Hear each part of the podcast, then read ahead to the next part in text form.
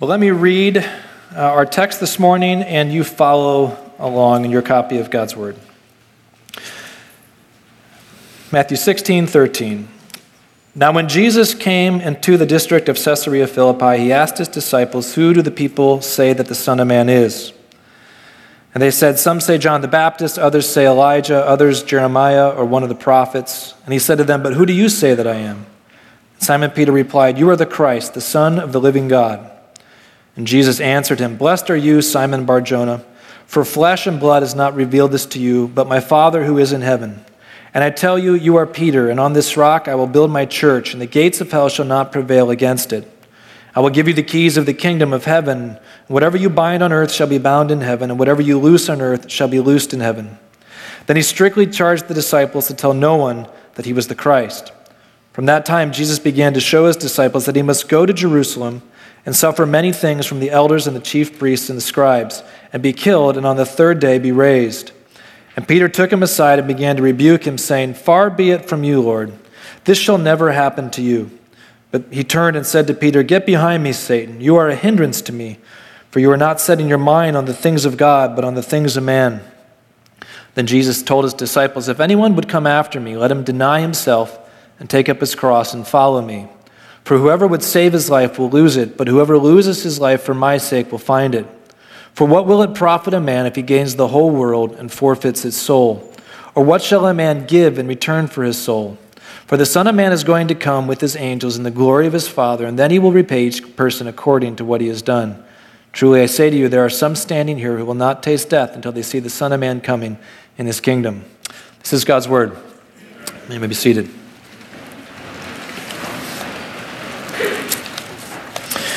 All right, so we're carrying on uh, here in our series on Matthew, getting in uh, to the kind of the final turn, as it were, in Matthew's gospel. The tension uh, is building in the narrative. We're just three chapters away from the triumphal entry of Jesus, which marks the final week of his life and his, uh, his final confrontation with the religious leaders that will lead to his trial and his crucifixion and death and then ultimately to his resurrection. So we're, we're, we're moving along uh, in, gospel, in the gospel narrative. And Jesus, as we'll see more fully here in this text, but we've seen it throughout, Jesus has come with an agenda. He's come to establish a mission.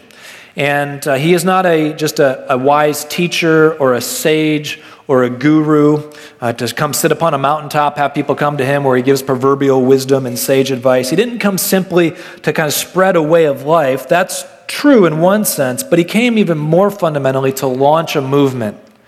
He came to establish a mission that his disciples would engage in and then go on out into the world. And that mission that Jesus is in the process of launching, both in this passage, but as we've been seeing, and then that he launches formally at the end of Matthew's gospel. That mission that he launches with his disciples is a mission that extends to you and I as his disciples today, to all those that would ally themselves with him and follow him and claim him as our own.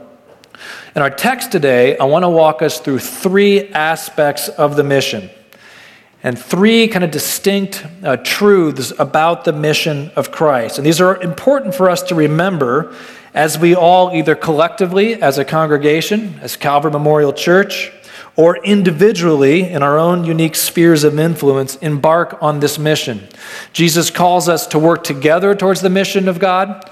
And so that's something that we do collectively, but he also calls us to do it individually in our own unique ways. And so as we think about these three aspects of the mission, I want, I want to help inform our understanding of the mission as we embark upon it. If you're not a Christian this morning, we're glad that you're here. And I think there's a word in here for you as well. As we're going to see in this text, Jesus is going to bring, in particular, Peter, but all of the disciples, back to the very beginning of what it means to follow Jesus. He's going to bring them back to the foundational starting points.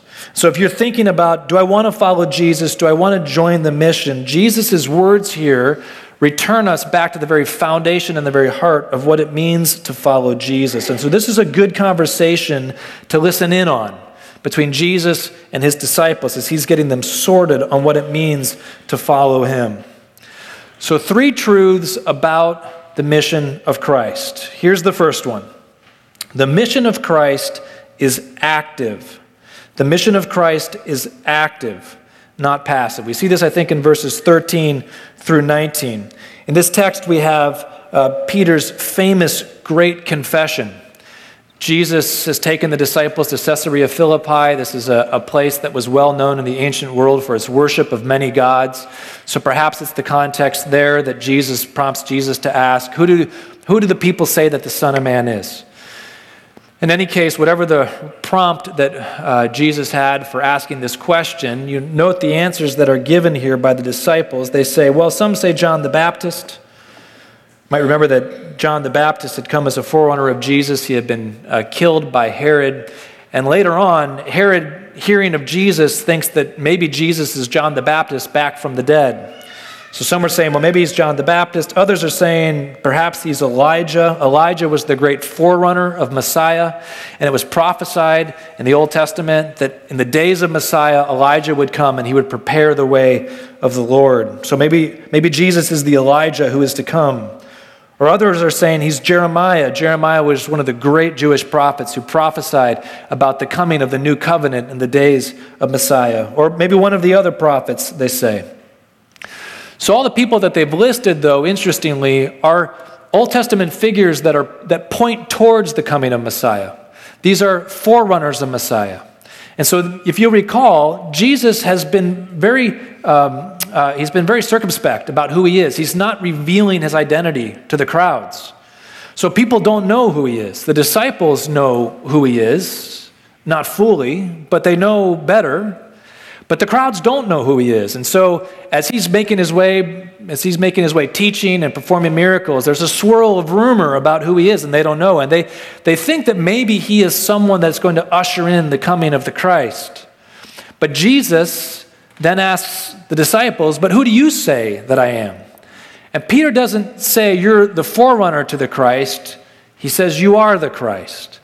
You're the one that Elijah and John the Baptist and Jeremiah and all the prophets have been pointing towards. You're the Christ. But then he goes even a step further and he says, Not only are you the Christ, you are the Son of the living God. And that was a, even a step up from what the Jewish prophets have revealed. You can find in the Jewish prophets hints and foreshadowings that the Messiah will be more than just a man. But it wasn't spelled out in plain language. And Peter has this revelation from God, Jesus says, that this revelation from God that not only is Jesus the Christ, but, but Jesus is the Son of God.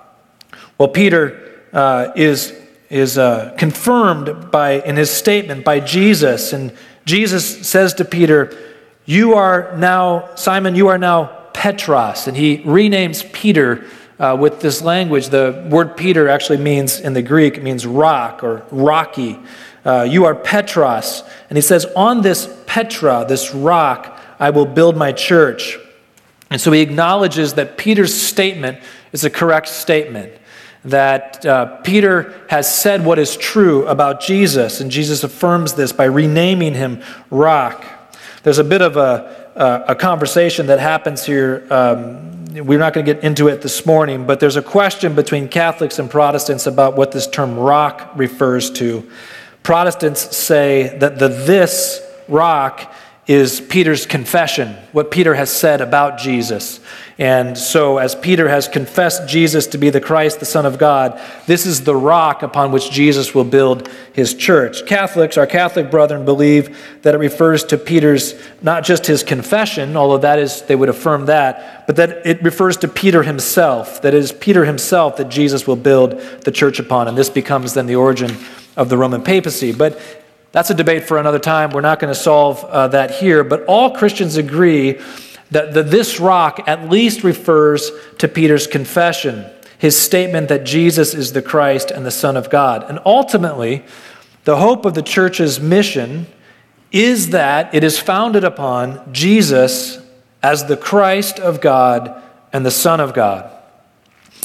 And Jesus, in saying that Peter is right and that upon what Peter has said, he will build his church, and the gates of hell will not prevail. He promises victory in a conflict between God's kingdom and Satan's kingdom. But I want to focus our attention on the way that Jesus frames this conflict. Note what he says here. He says, The gates of hell will not prevail. In the ancient world, a city was made secure by its walls. But of course, in building walls to keep out uh, marauding uh, armies or opposing powers, you had to have gates to get in and out. And Jesus is saying that the kingdom of Satan, which has walls around it, and has a gate by which it comes in and out and defends itself, that the gates of hell will not prevail against the people of God.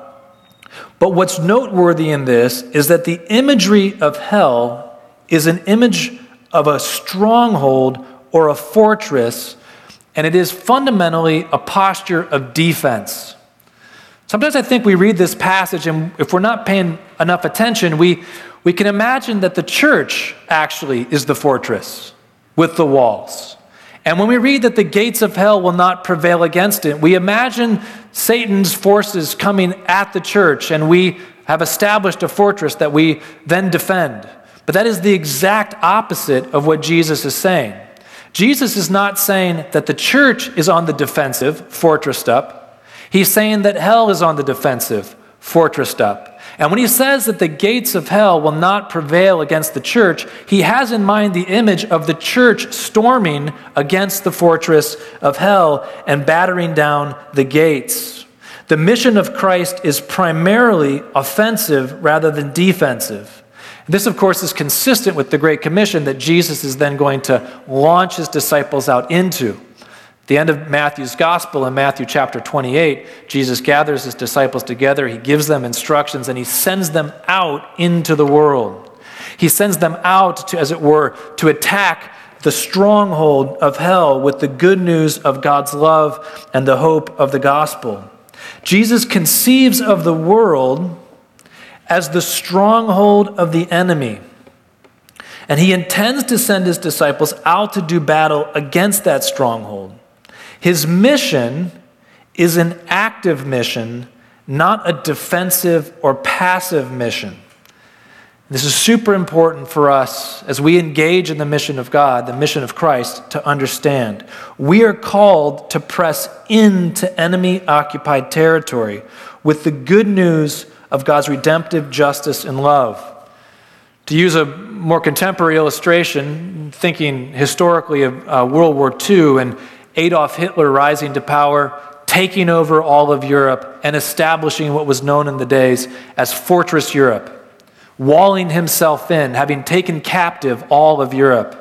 And the Allies are sent to beat down the gates of Fortress Europe, to come in and to deliver and to liberate those that have been taken captive by Hitler's evil forces. It's very much the picture that Jesus has in mind. Satan has absconded with the world's throne. He's taken the world captive.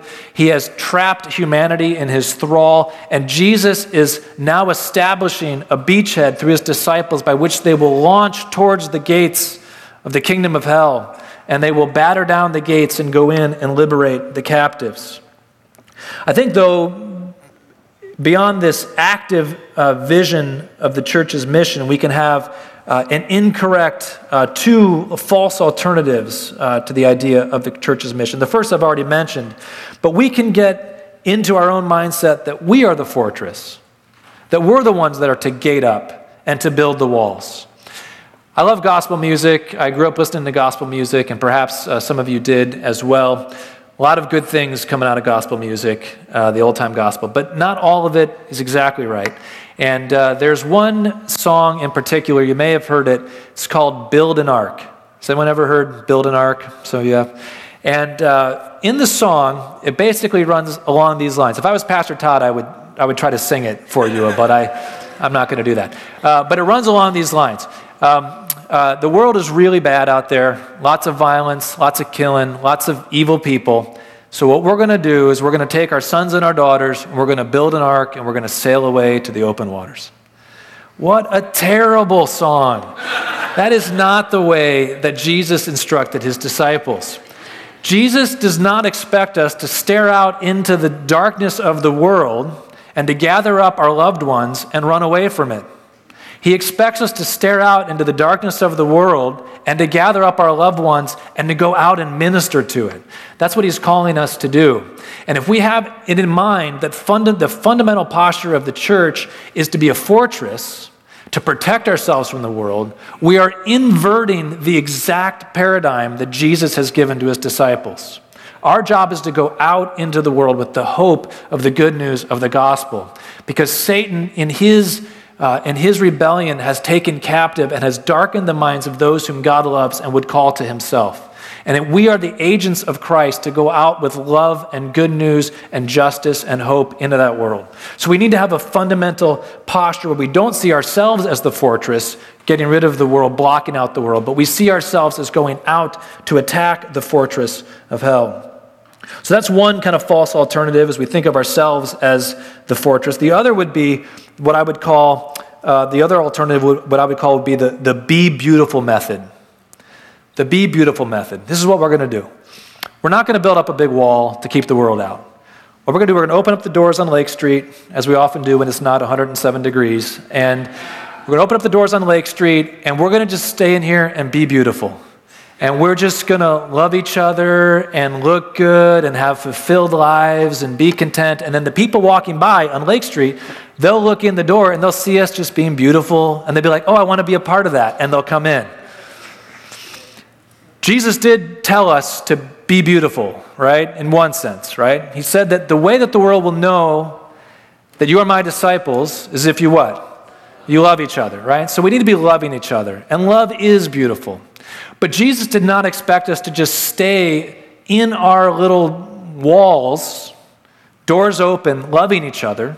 He expects us to take the love of God out into the world. You might have heard this expression, faithful presence. It's a word that's kicked around before, but I was talking with a friend and we were talking about this very thing, and he said, Yes, yeah, sometimes we can adopt the laziest version of faithful presence, right? We're just going to be faithfully present and hope that people will see how beautiful we look in Christ and then they will be drawn to Christ. That's part of it, but that's not all of it. There's an active aspect to the mission of God. Of course, it's important to remember that as we are going out into the world, and Jesus is using kind of this militaristic language of, of war and conflict with, with the gates of hell and the imagery of an attacking army from the church coming to batter down the gates of hell. It's important to remember that, the, as the Apostle Paul has said, that we wrestle not against flesh and blood, right? What we are attacking is not people. We are attacking the forces that have entrapped people and have darkened their minds. Our, our war is not against those whom God has sent us to bring the love of God to. Our war is against the devil and his angels and against the darkness that he has spread throughout the world. And so we come with the primary weapon of love. That's our primary weapon. And our fellow human beings are never the objects of our enmity, but only the objects of our love. So, a couple questions to think about this as we think about the, the active aspect of the mission of God. Where do you need to be more actively in pursuit of Christ's mission? I think different personality types, we have different ditches that we fall into. Some of us are going to be more prone to be the fortress mentality. We're maybe a bit more pessimistic just in mindset, realist, we would say, right? And we think about the world and we see all the dangers of it, and we're tempted to want to build up not just walls around our church, but around our own personal lives, right? Or is that, is that your temptation? Is that what you would tend to fall into? That's not so much my ditch. My ditch is the other ditch, the, the be beautiful method, right? Where we're going to, we're not going to uh, separate ourselves from the world, but we're not also going to actively engage the world. We're going to just be a kind person. We're going to just live our faith sort of privately and, and, and, and winsomely and hope that people will see it and be drawn to Christ. Right? What, where do you need to be more active in your pursuit of the mission of God? Are you more tempted to be the bunker mentality, the fortress mentality? More tempted to be the be beautiful method? How do you need to be more actively in pursuit of Christ's mission? Where are the gates of hell that you bump up against regularly? Fortress Europe back in World War II was a big place, and there were a lot of gates into that fortress. The kingdom of hell is a big kingdom. There are no doubt lots of gates into that realm. What are the gates that you have access to? That the Lord is calling you to, to move forward actively against. The Lord doesn't call all of us to all of the gates, but He calls each of us to some of the gates. And so, as you think about what it would look like for you to be more active in your pursuit of God's mission, storming, as it were, the little bits of the fortress that are before you, what are those bits of the fortress? What are the relationships that you have that need to hear the love and the hope of God? What are the opportunities to serve that you see that God has put in front of you? Where do you need to push forward with the love of Christ and the hope of the gospel? So, the mission of Christ is an active mission, not a passive mission. That's the first thing in this text. The second is the key to the mission is dependence.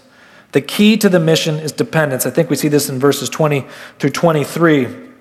Peter has just been told here that he's got the right answer, and not only did he have the right answer, but that upon him the entire church and this confession that he's given will be built. So he's feeling pretty good. Not only will Christ have the victory, the church will prevail against the kingdom of hell, but Peter will be right there in the thick of it. But look what happens here. Right on the heels of declaring the certain victory of the mission, Jesus, then, as we've talked about in the past, this is another example, verse 20, he strictly charged the disciples to tell no one that he was the Christ. So he's just given them this rather grand vision of the future, and Peter in particular about Peter's place in it. And then Jesus seems to just cap the whole thing by saying, But don't tell anyone that I'm the Christ. And then, confusing it even further, goes on to say that he's going to be resisted when he gets to Jerusalem and ultimately killed. The elders, the chief priests, and the scribes who make up the Jewish ruling council, the Sanhedrin, are going to going to confront Jesus when he gets to Jerusalem, and they're going to kill him. I was reading one translation, and uh, the translation took elders, chief priests, and scribes and turned it into lay leaders, senior pastors, and Bible teachers, which was rather sobering. But is the reality here, right? Because this is who Jesus is being resisted by is the religious establishment. Well, Peter does not get this. He doesn't understand because Jesus, you were just talking about this great victory that we were going to have. The gates of hell will not prevail against us as we move out into, uh, into your mission. And so I don't get what you're saying. And he takes Jesus aside and he begins to rebuke him. Now, that's just never a good idea. So that wasn't one of the points that I had in my sermon, but I'll just give you that one for free. Is just don't rebuke Jesus. But but Peter essentially here, uh, you, it's kind of he says, "Far be it from you, Lord," is the way that this is translated. The the language in some other translations you might see this a little more clearly, but he's essentially saying, "God forbid," or "the mercy of God prohibit this." But Peter seems to be saying, "Hey, listen, Jesus, I, you know." I know you're feeling a bit overwhelmed by it all, Jesus. Let me just let me just take you aside here and uh, and help you see things more correctly. Mercy of God prohibit this, Jesus. May it never be. He's like he's saying, you belong to God. You're the Christ. You're the Son of God. God is on your side. There's no way you're going to be crucified. God would not let his Messiah be crucified like that. You've said you're the Christ. You've said the gates of hell are not going to prevail. Let's go back to that kind of that kind of mindset, Jesus. That's where we need to stay. Let's stay focused on the positive. I don't know what Peter is thinking. Maybe he's just thinking Jesus is overwhelmed. But whatever the case, Peter rebukes Jesus, trying to bring him back to the glory, right? Get away from that cross talk. That negative talk isn't going to help. Let's get back to the glory talk. Peter rebukes Jesus, and then Jesus returns around and rebukes Peter and says, Get behind me, Satan. Now, this term Satan that we have here in the text, it literally means adversary. It's the Greek Satan or Satana, and um, it's hard to know exactly whether Jesus is intending to call Peter Satan, as in the archangel that fell, that you know is taking captive the whole world, or he's simply calling Peter an adversary, uh, not necessarily using a personal name. But in any case, it's not good. You don't want to be referred to as an adversary of Jesus. He says, Get behind me, adversary, or get behind me, Satan. So the one who has been given the keys of the kingdom, just five, you know, a few verses earlier, the, the rock upon which the church will be built, now five verses later, is the adversary that is resisting the mission of Christ. Peter, I mean, there's some irony here. He goes from being the rock to literally, Jesus uses the term here, hindrance, but this term hindrance means it's the Greek term scandalon, which you may have heard that term before, but it's the term for stumbling stone or rock of offense. So interestingly, Peter goes from being the rock upon which the church is built to being the rock that causes the church to stumble, potentially. Right? He goes from, a, from the rock, the foundation, to the stumbling stone. Jesus says, You have in mind the things of man rather than the things of God. Peter's vision of the kingdom does not include the defeat of the cross. He simply does not have a category for that. And we really can't fault him for that, I don't think, because none of the disciples understood this. All this talk about getting killed, no one had a category for that. Even the disciples on the road to Emmaus, after Jesus had risen from the dead, before they had seen him, a couple of disciples are reflecting on what had happened, and they can't see that Jesus really could have been the Messiah because he was killed. It's not until after the resurrection that it all makes sense to them. So Peter here is on this, the, the, the, near side of the resurrection. He doesn't understand it. It's not making sense to him. And we can't fault him for not understanding it. But note what Jesus says to Peter. He says, Get behind me. Now, I've always tended to think of this expression, get behind me, as a, if you wanted to just translate it another way, it would be, get out of my way. Like, I'm heading to Jerusalem. God has given me a task to do. I'm on my way to do it. That involves the cross. You have come in front of me and are trying to dissuade me from it. And so, Peter, get out of my way. Get out of my way. I'm moving forward. Don't be an adversary to me. But as I looked more closely at this text, what I noted is that these are the same words that Jesus first said to Peter in Matthew's gospel. So when Jesus was walking along the shore in Matthew's gospel, in Matthew chapter 4, he sees Peter and Peter's brother Andrew, and they're out mending the nets. And Jesus, when he sees Peter and Andrew, what is the first thing he says to Peter? First recorded words to Peter were, Come and what? Follow me. That is the exact same Greek construction that he says here to Peter in this text. He's not saying, Peter, get out of the way. He's saying, Peter, get back behind me. Got to get back behind me, Peter. He's not saying, go away. He's saying, get back to where you were when I first called you. Get back behind me. He's telling Peter that he needs to get back to where he was at the beginning. Peter's problem was not so much that he didn't understand the mission. Because who of us really fully understands all the details and the ins and outs of the mission? We don't understand that. Even now, we don't fully understand it. Peter's problem was that he stopped following Christ because he thought he did understand the mission. It all made sense to him.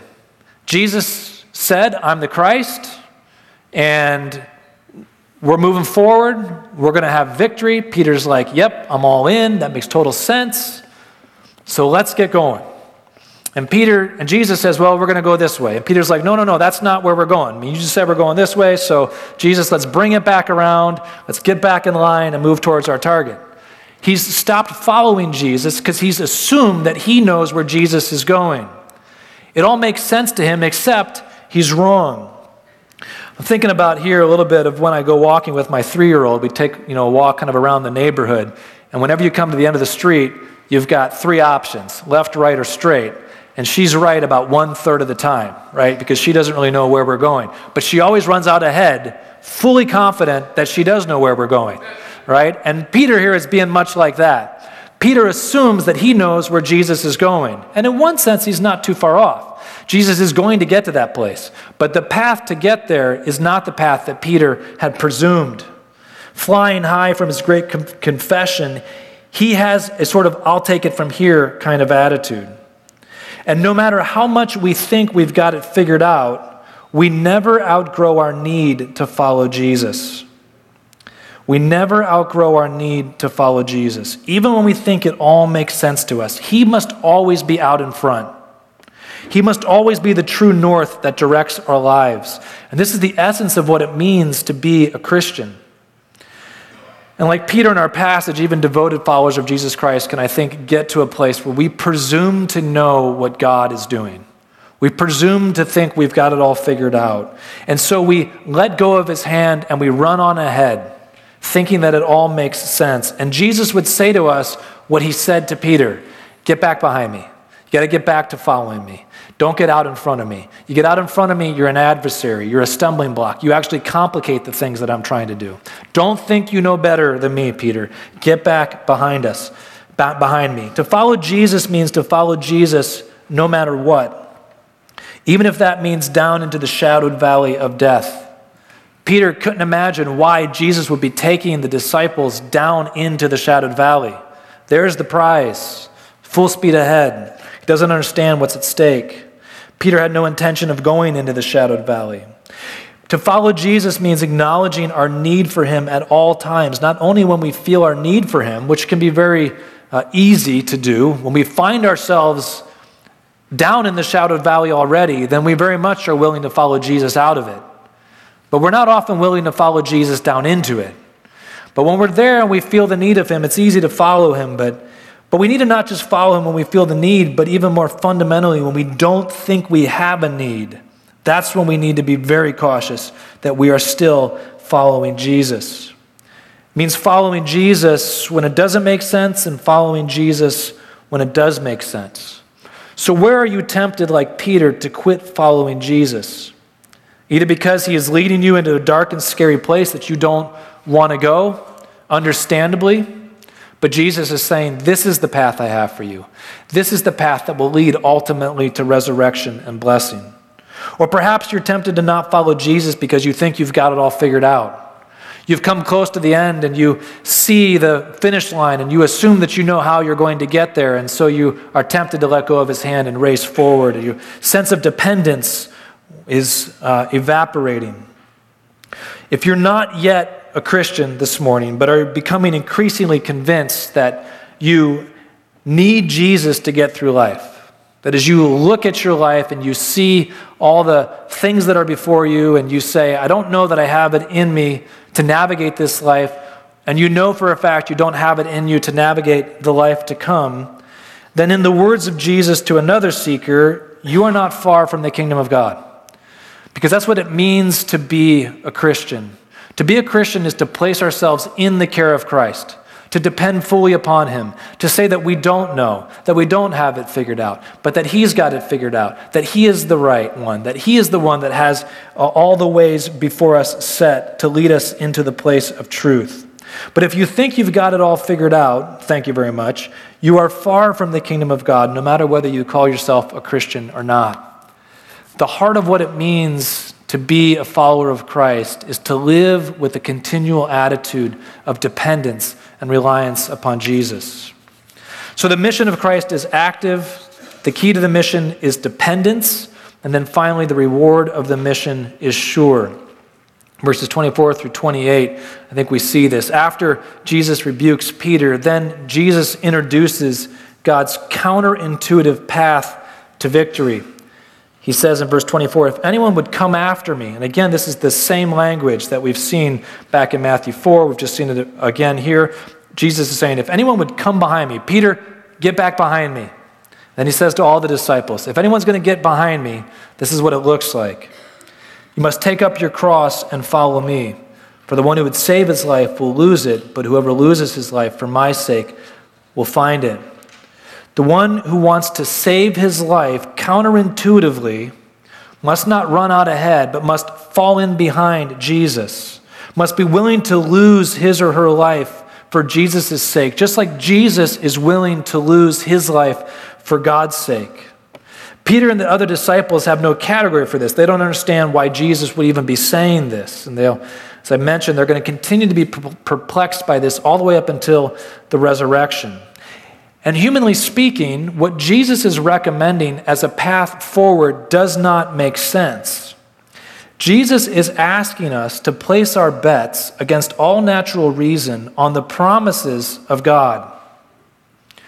He's asking us to bank on the idea that God will make good on our sacrifice. We don't go to the cross and carry our own crosses. We don't follow Jesus to the cross carrying our own crosses. Just as a martyr, just as someone who is willing to sacrifice. Jesus is saying, if you follow me to the cross, Just as God will raise me from the dead, he will raise you from the dead. If you let go of this life and the material things and you don't seek after it and try to find your hope in it, God is good for it. He will make it up to you in the end. Jesus offers two reasons for doing this, I think. The first uh, we see here in verse uh, 26. What will it profit a man, Jesus says, if he gains the whole world and forfeits its soul? Or what shall a man give in return for his soul? Jesus is saying, listen, there's a futility to this life. No matter how much money you amass, no matter how wonderful your family is, no matter the name that you make for yourself, no matter the safety that you put around you, whatever it is that you accomplish in this life, all of it is washed away. All of it returns back to the dust, ashes to ashes, dust to dust. There is nothing in this life that you can do, that you can build up for yourself, that can withstand the end. And so there's a futility to this life, trying to find your hope here in this life. Jesus would say, Don't do it. But then he would say this there is a day coming when Jesus will make good on his promise. Right after talking about the futility of this life, he then says in verse 27 For the Son of Man is going to come with his angels in the glory of his Father, and then he will repay each person according to what he has done. Sometimes we can think of the judgment, and not uh, unrightly, but we can think of the judgment in kind of dark and austere terms, a final day of reckoning. But Jesus, I think, introduces the judgment here in this passage as, a, as, a, as an anchor of hope. Jesus is essentially saying, Listen, I want you to die. I want you to give up the things of this world. I want you to take up your cross. I want you to not pursue the things that this world pursues. That's a risk. That's a risk because if I don't make good on my promise, all you've done is died. All you've done is sacrificed. All you've done is let go. But I'm going to make good on my promise. I'm going to come again in glory with my Father's angels, and I will pay you back tenfold, a hundredfold for everything that you've given up. Just as Jesus, trusting in his heavenly Father, went to the cross, willing to let go of his claim upon the kingdoms of this world, went into the grave, crucified wrongly, and God vindicated him, raised him from the dead, and has seated him above every name that is given, not only on this earth, but in heaven, not only in this age, but in the age to come. Jesus is saying, I am the example of what it means to die in faith that God will vindicate you. And so you got to follow me. You got to follow me, take up your cross. I got my own cross. You don't have to carry my cross, you got to carry your cross. You take up your cross in whatever way the Heavenly Father is calling you. You got to follow me in my path. It's going to be sacrifice, it's going to be loss. It's going to be letting go of the things of this world. But I will make it up to you. I will come again, and when I come again, I'll make sure that your sacrifice was not in vain. I'll make sure that you have not given up and only lost, but that you will have given up and made, as it were, a deposit into my investment that will reap eternal dividends. I will make sure you get what's coming to you. That is the good news of the judgment. The judgment is God's way of vindicating our faith in Him. Just as Jesus went to the cross against all human wisdom, banking on God to vindicate Him, so too we take up our own crosses against all human wisdom, banking on God to make good on His promise. Listen, if we go through this life and we don't, as it were, place bets on God making good, but go through life hedging our bets, right? Go through life hedging our bets. We don't want to have to depend upon God to make it up to us in the end. So we, we throw some things towards God here and some things towards God here, but we pretty much got it figured out. That's not Jesus' way. We need to be hung out to dry if God doesn't come through in the end. That's how we know that we're living in the way that He wants us to live. Because if God doesn't come through, we are, as the Apostle Paul said, of all men most despised because we've given up everything for nothing. But we're counting on the resurrection. We're counting on the Lord's return. We're counting on Him coming back and making it up to us. And that's the, that is the motivation for the life of faith. Because faith isn't just believing truths about God, it's not just believing facts about Jesus. Faith is being willing to put all in our chips on Jesus being right on Jesus being who he said he was, on coming back and rewarding us for our sacrifice and our efforts and our willingness to die. If we would reign with Jesus, we must follow his counterintuitive path to victory. Jesus is both lion who reigns, that is true. He's also the lamb that was slain. These things uh, almost oxymoronically going together in ways that didn't make sense until Jesus' resurrection. He's the lion that reigns only because he was willing first to be the lamb that was slain.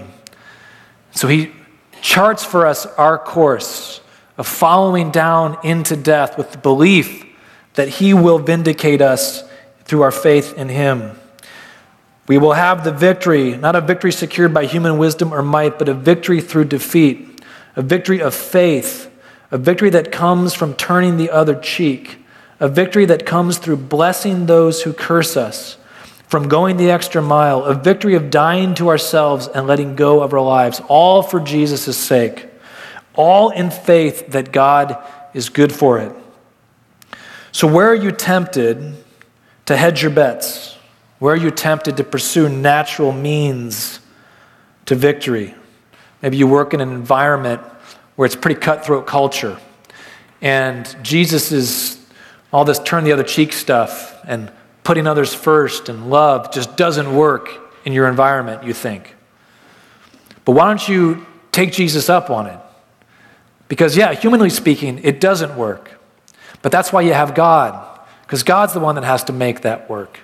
Or perhaps you're in relationships and you think about the way that you relate to people, and you're always wanting to make sure that you get your own first. You're always looking about what's good for you and and this idea of putting others first, it's scary because you don't know if it's going to be reciprocated. You always want to make sure to get your own. But, but what would it look like to live a life of faith, to follow Jesus down into the cross, as it were, in your relationships, to put others first, to think about others, to not be worried about getting in return because you believe that God is going to give you everything that you need in return, whether in this life or the life to come or both. Perhaps in your family or your marriage, you hedge your bets and you hold back because you don't want to extend love because you're afraid you might not be loved in return. You might not be, but that's why God's love is there. It's sufficient for all the unrequited love that we give out, whether it's in our marriage, our family, or beyond. So the mission of Christ is active, the key to the mission is dependence, and the reward of the mission is sure. We can bank on it. Amen? All right, let's pray. Father, thank you that you have given us uh, such hope in Christ. We acknowledge that if you had not sent him, we would be forever in darkness, wandering our way, mucking it up, trying to do our best, but not being able to figure it out. We would be chasing after human means to try to accomplish human victories that in the end would be shallow and would slip through our grasps at the end of our lives. Thank you for giving Jesus to walk the path ahead of us, to show us what it means to trust you, to trust you even with his death. God, you don't ask all of us to bear such a heavy cross, but you ask us to bear our own crosses. And so I pray that in the crosses you ask us to bear for Jesus' sake, that we would bear them in faith, not uh, faithlessly pursuing the patterns of this world to try to deal with the pain of our crosses, but trusting you, believing that you will vindicate us in your time and your way. We look forward, Lord, to the day of resurrection. We pray that Christ would come to make all things new. We thank you that we have this hope in him that frees us up to live in all the ways that you have called us to live. In Jesus' name we pray. Amen.